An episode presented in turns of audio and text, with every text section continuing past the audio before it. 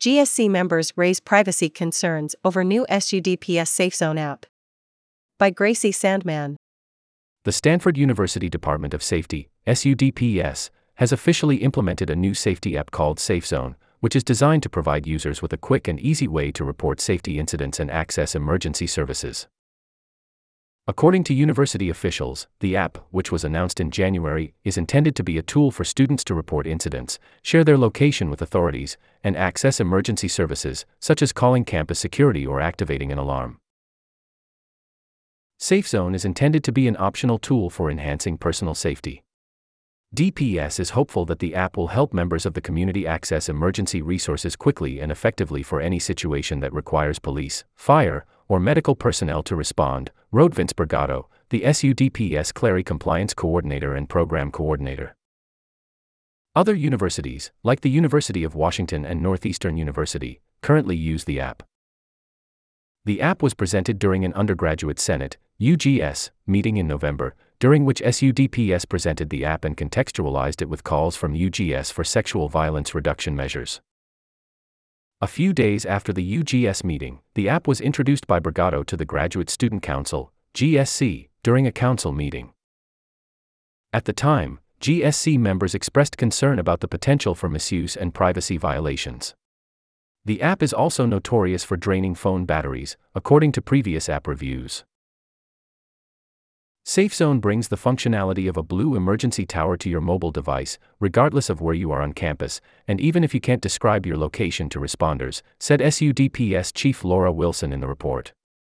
Blue emergency towers are tall blue poles that anyone on campus can go to and press a button to be automatically connected to emergency response. When asked by the Daily how SUDPS will ensure the app is available across campus, specifically in light of an alleged incident of rape that took place at Wilbur Parking Garage in August, Brigado acknowledged that the university could not guarantee that students' personal devices will be able to access cellular or wireless internet in all parts of campus. However, he noted that IT infrastructure initiatives are currently underway to provide Wi Fi in parking garages, including a project to install Wi Fi access points in Wilbur Garage. Despite the choice by SUDPS to move forward with the app's official rollout to the general Stanford community last month, members of the GSC members continue to express their disapproval of the app. Students expressed concern that the app provides limited utility and raises privacy concerns.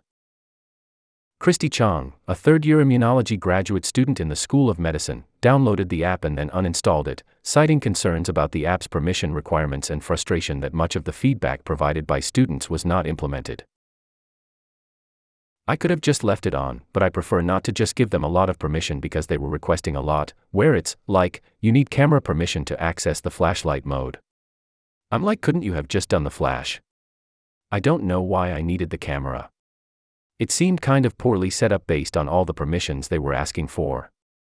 Location sharing makes sense. Bluetooth, I'm not so sure why that was necessary, Chong said. The Daily reached out to SUDPS spokesperson Bill Larson about how SUDPS is working to ensure that members of the Stanford community who use the app have their privacy protected, as well as about students' concerns surrounding the app's impact on phone battery life. Larson redirected the Daily to Brigado. Location information is not shared until the user taps to activate a resource in the app. The information about the app draining battery life is specific to the check in or check in timer functions of the app, which are not used or monitored at Stanford, Brigado wrote in an email to the Daily. The check in timer function would allow the user to share their live location with their designated public safety group on an ongoing basis until the user taps the same button to check out.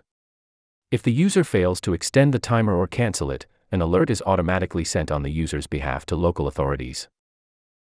Lawrence Berg, a fourth year organic chemistry PhD student and the GSC faculty Senate representative, expressed frustration that the university had allocated resources to the app and other surveillance measures rather than addressing students' requests for improvements to transportation services. I am less concerned about the app overall, as I do not see what utility it provides students as compared to dialing 911 other than alerting SU Department of Public Safety. This, in my opinion, is not worth the price tag. Berg wrote in an email to the Daily.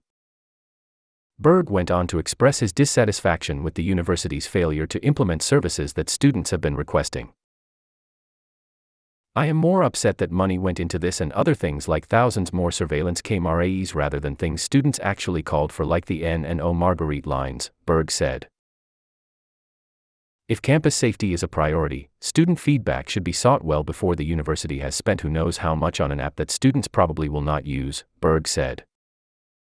I do not know a single person, grad or otherwise, who has downloaded the SafeZone app, if they even know of the app at all.